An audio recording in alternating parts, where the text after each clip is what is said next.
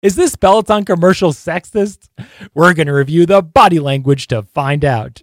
That's next. Hey, welcome back to the Shake Podcast Shakers. Derek Van Schaik here. I am running on three hours of sleep.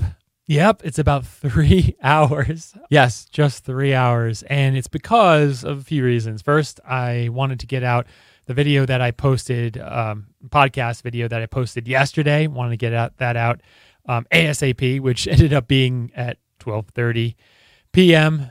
Sorry, a.m. Did get to get into bed at around like one ish, but then I just couldn't go to sleep. I think I was too amped from like doing so much and go, go, go, getting the video out that I just couldn't actually fall asleep when I got into bed. So, yeah, we're running on just a little bit less sleep today, but you know what? It's all right. You know why? Because we don't need sleep or shake us. Have you seen this Peloton lady and this Peloton commercial? It has gotten a lot of attention on social media. People have called it creepy and sexist. When I first saw this commercial, I really didn't think anything of it, probably because I wasn't really paying too much attention to it. Uh, I just kind of just took it as, oh, wow, it's kind of weird that this lady is vlogging herself, you know, and we'll get to more of that later. That's the only thing that crossed my mind when I first saw the Peloton commercial. But then when other people kind of mentioned that it was sexist, um, I was originally kind of confused. I really didn't see how it was.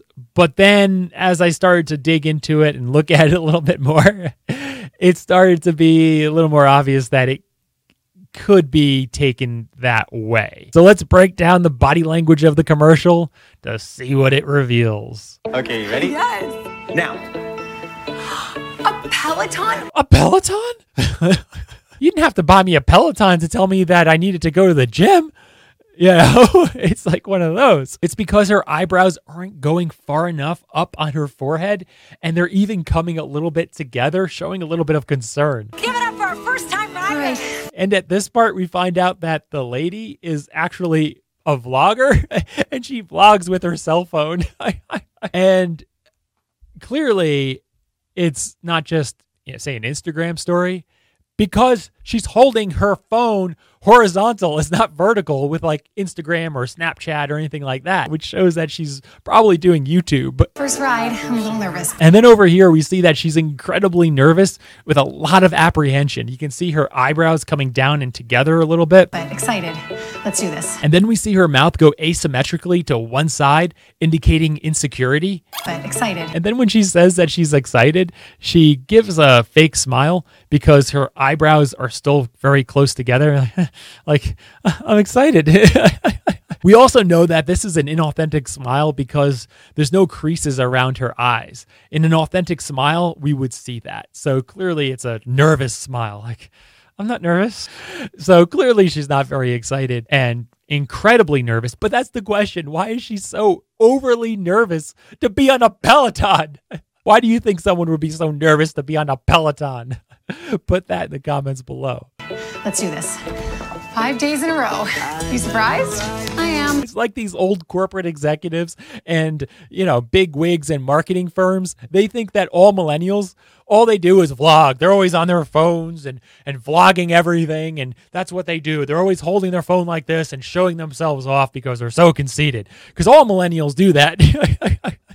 6 a.m. Yay. kind of like who is this person is she a vlogger because she came into the house in the other scene with dress clothes on presumably like trying to show that's her everyday life and it seems that she has a white collar possibly office job but you know She's also a vlogger. Again, it's like the big wigs and marketing firms. They're like, yep, every millennial, they're all holding their phones like this and vlogging. They're all vlogging these days. We're going to show this millennial vlogging.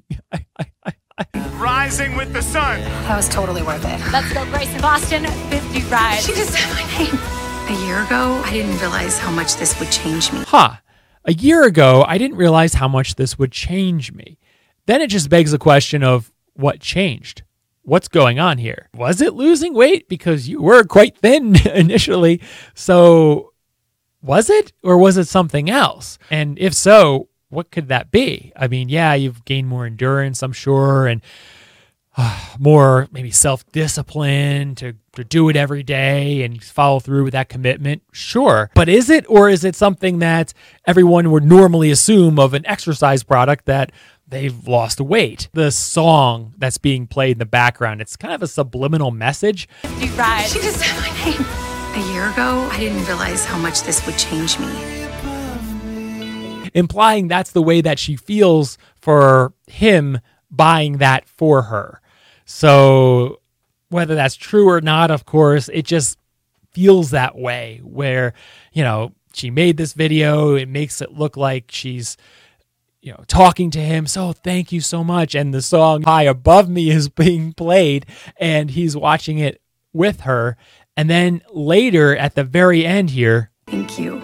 she looks at him but doesn't smile. But now watch what causes her to smile. This holiday, give the gift. Yes, it was when he smiled. That's when she smiles, indicating that she's happy, that he approves. This holiday, give the gift. Also, did you notice her shoulders lower in a sign of releasing stress and tension?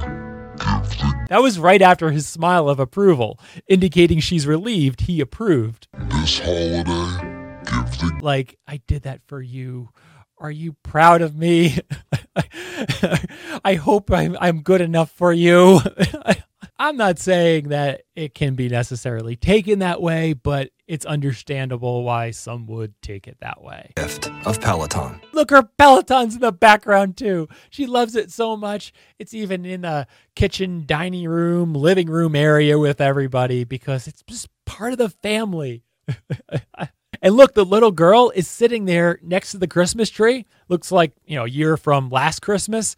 And she's opening gifts. So it proves that it is one year later.